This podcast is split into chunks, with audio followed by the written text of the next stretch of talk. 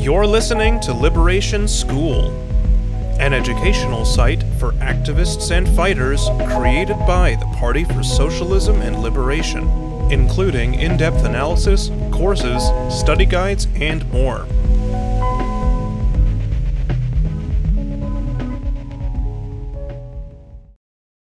Of, By, and For the Elite, The Class Character of the U S Constitution, by Crystal Kim. Contrary to the mythology we learn in school, the Founding Fathers feared and hated the concept of democracy, which they derisively referred to as tyranny of the majority.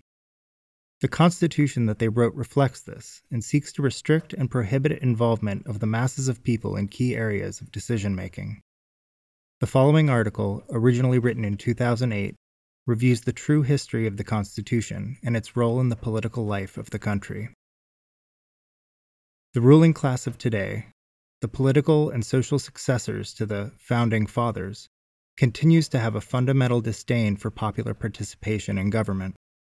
The right wing of the elite is engaged in an all-out offensive against basic democratic rights and democracy itself.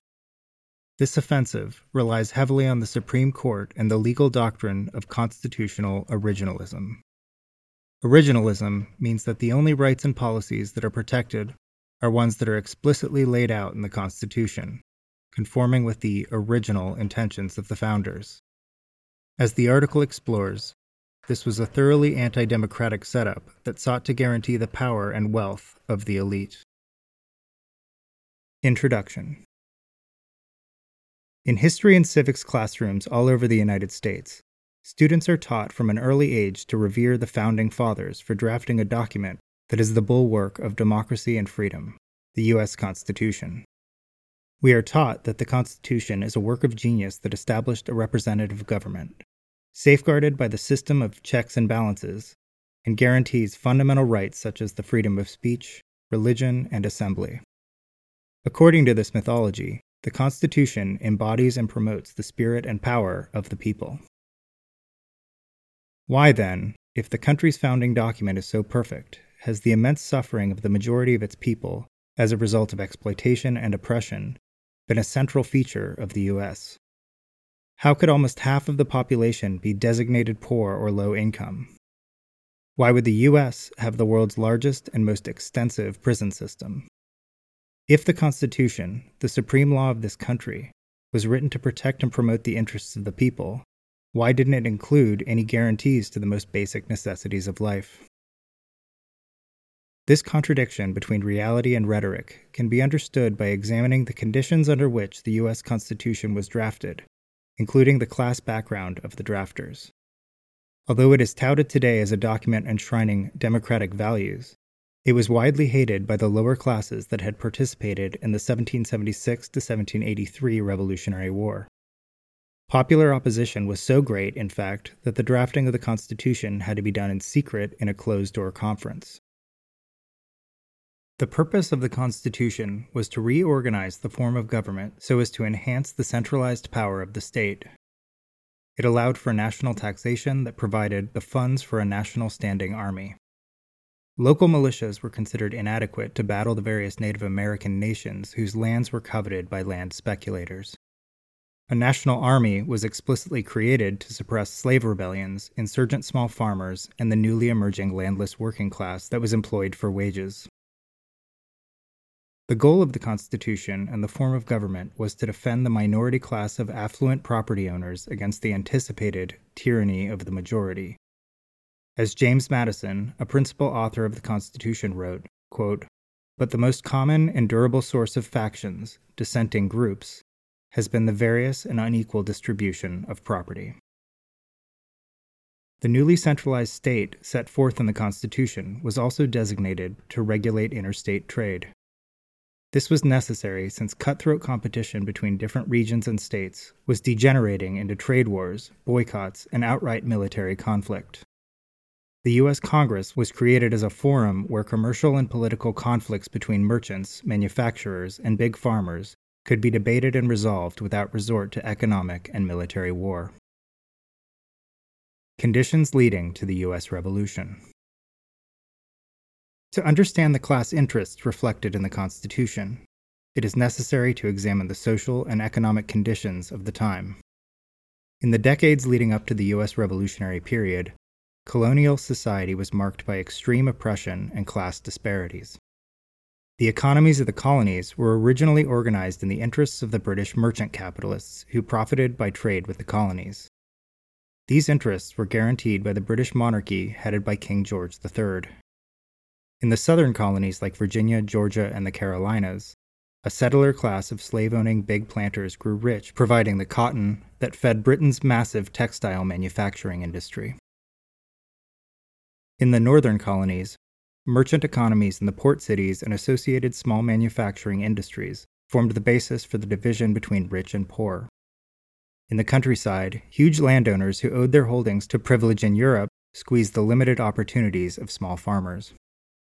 In seventeen hundred, for example, seventy-five percent of land in colonial New York State belonged to fewer than twelve individuals. In Virginia, seven individuals owned over one point seven million acres. By seventeen sixty-seven, the richest ten percent of Boston taxpayers held about sixty-six percent of Boston's taxable wealth, while the poorest thirty percent of taxpayers had no property at all. Similar conditions could be found throughout the colonies. Clearly, there was an established ruling class within the colonies, although this grouping was ultimately subordinate to the British Crown. On the other hand, the majority of society, black slaves, Native Americans, indentured servants, and poor farmers, experienced super exploitation and oppression. Women of all classes had, like their peers in Europe, no formal political rights.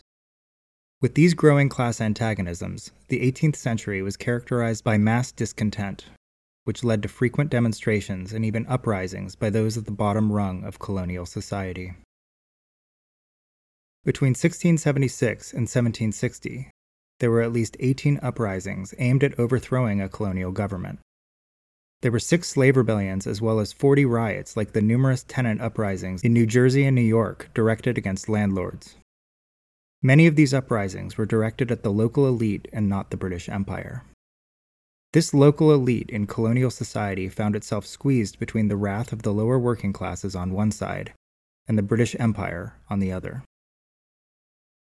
Following the seventeen sixty-three British victory in the Seven Years' War in Europe, which included the so-called French and Indian War in North America, the French position as a colonial power competing with Britain was seriously downgraded as a result of their defeat. The French did send troops and military aid to support the colonists in their war for independence from Britain a decade later. Following the defeat of the French in seventeen sixty-three, George the Third attempted to stabilize relations with Native Americans, who had fought primarily alongside the defeated French, by issuing the Proclamation of seventeen sixty-three. This decree declared Indian lands beyond the Appalachians out of bounds for colonial settlers, thereby limiting vast amounts of wealth the settlers could steal from the indigenous people. Chauvinist expansionism thus became fuel for anti-British sentiment in the colonies. Making matters worse for the colonists, the British Empire began demanding more resources from the colonies to pay for the war. In seventeen sixty-five, the British Parliament passed the Fourth Stamp Act, basically increasing taxes on the colonists. The Stamp Act of seventeen sixty-five incited anger across all class strata, including British merchants, and was ultimately repealed in seventeen sixty-six. The struggle around the Stamp Act demonstrated a shift in power relations between the colonists and the British Empire.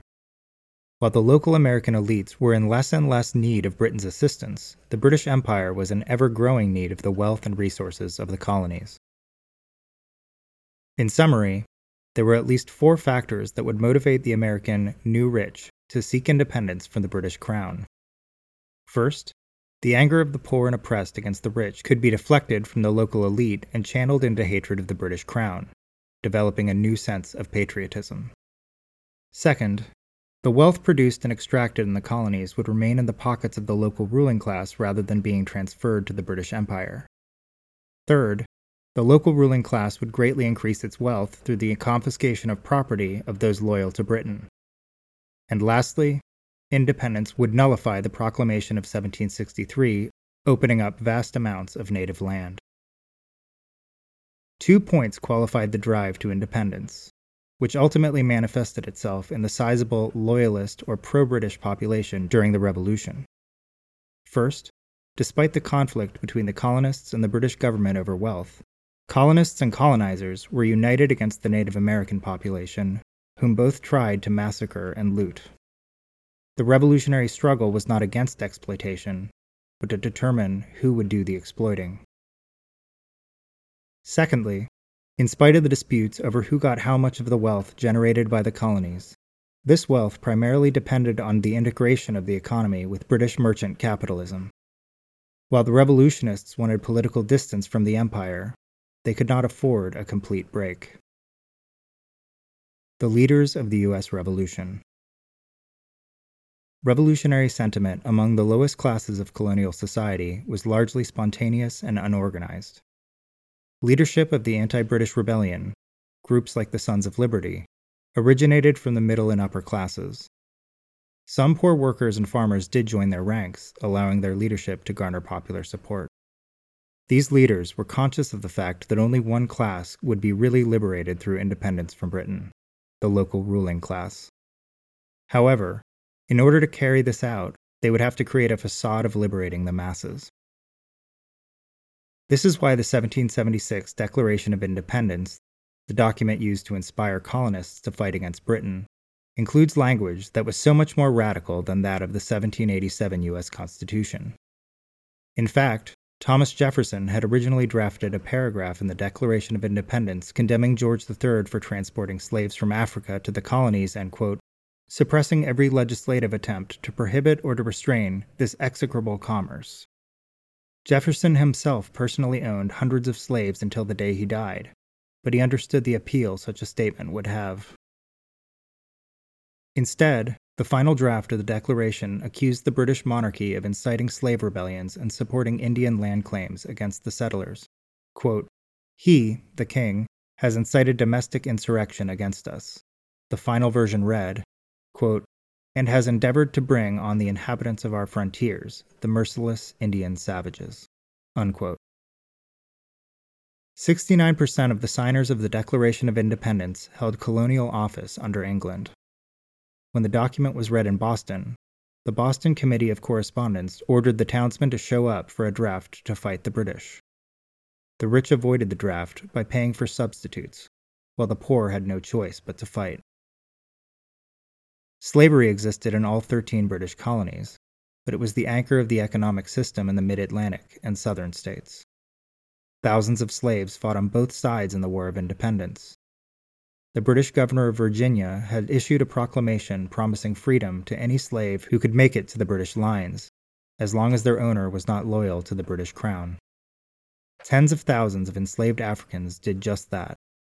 Thousands managed to leave with the British when they were defeated, but tens of thousands more were returned to enslavement after the colonies won their freedom in seventeen eighty-three.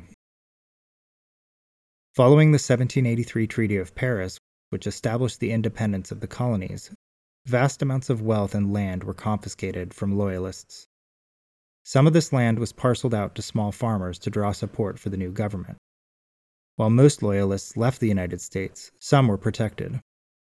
For instance, Lord Fairfax of Virginia, who owned over five million acres of land across twenty-one counties, was protected because he was a friend of George Washington, at that time among the richest men in America. The drafting of the Constitution. In May seventeen eighty-seven, fifty-five men, now known as the Founding Fathers, gathered in Philadelphia at the Constitutional Convention to draft the country's legal principles and establish a new government. Alexander Hamilton, a delegate of New York, George Washington's closest advisor and the first Secretary of the Treasury, summed up their task. Quote, all communities divide themselves into the few and the many. The first are the rich and well-born, the other the mass of the people. Give, therefore, to the first class a distinct permanent share in the government. Unquote. Indeed, the task of the fifty-five men was to draft a document that would guarantee the power and privileges of the new ruling class while making just enough concessions to deflect dissent from the other classes in society. Who were the Founding Fathers? It goes without saying that all the delegates were white, property-owning men. Citing the work of Charles Beard, Howard Zinn wrote, quote, "A majority of them were lawyers by profession. Most of them were men of wealth, in land, slaves, manufacturing, or shipping. Half of them had money loaned out at interest, and forty of the fifty-five held government bonds." Unquote.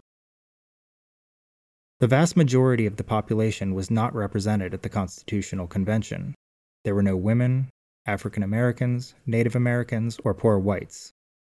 The U S Constitution was written by property-owning white men to give political power, including voting rights, exclusively to property-owning white men, who made up about ten percent of the population. Alexander Hamilton advocated for monarchical-style government with a president and Senate chosen for life. The Constitution opted, rather, for a popularly elected House of Representatives, a Senate chosen by state legislators, a president elected by electors chosen by state legislators, and Supreme Court justices appointed by the president. Democracy was intended as a cover. In the tenth article of the Federalist Papers, eighty-five newspaper articles written by James Madison, Alexander Hamilton, and John Jay advocating ratification of the U S Constitution, Madison wrote that the establishment of the government set forth by the Constitution would control, quote, "domestic faction and insurrection, deriving from a rage for paper money, for the abolition of debts, for an equal distribution of property, or for any other improper or wicked project." Unquote. During the convention, Alexander Hamilton delivered a speech advocating a strong centralized state power to, quote, "check the imprudence of democracy." It is quite telling that the Constitution took the famous phrase of the Declaration of Independence, "life, liberty, and the pursuit of happiness," and changed it to "life, liberty, and property." The debates of the Constitutional Convention were largely over competing economic interests of the wealthy, not a debate between haves and have-nots. The new Constitution legalized slavery. Article four, Section two, required that escaped slaves be delivered back to their masters. Slaves would count as three-fifths of a human being for purposes of deciding representation in Congress. The Three-Fifths Compromise was between Southern slaveholding delegates who wanted to count slaves in the population to increase their representation, while delegates from the northern states wanted to limit their influence and so not count slaves as people at all. Furthermore, some of the most important constitutional rights, such as the right to free speech, the right to bear arms, and the right to assembly, were not intended to be included in the Constitution at all. The Bill of Rights was amended to the Constitution four years after the Constitutional Convention had adjourned so that the document could get enough support for ratification. As a counter to the Bill of Rights, the Constitution gave Congress the power to limit these rights to varying degrees. For example, seven years after the Constitution was amended to provide the right to free speech, Congress passed the Sedition Act of seventeen ninety-eight, which made it a crime to say or write anything false, scandalous, or malicious against the government, Congress, or president with the intent to defame or build popular hatred of these entities. Today, many people look to the Constitution, and especially to the Bill of Rights, as the only guarantor of basic political rights. And while the Constitution has never protected striking workers from being beaten over the heads by police clubs while exercising their right to assemble outside plant gates, or protected revolutionaries' right to freedom of speech as they were jailed or gunned down, the legal gains for those without property do need to be defended.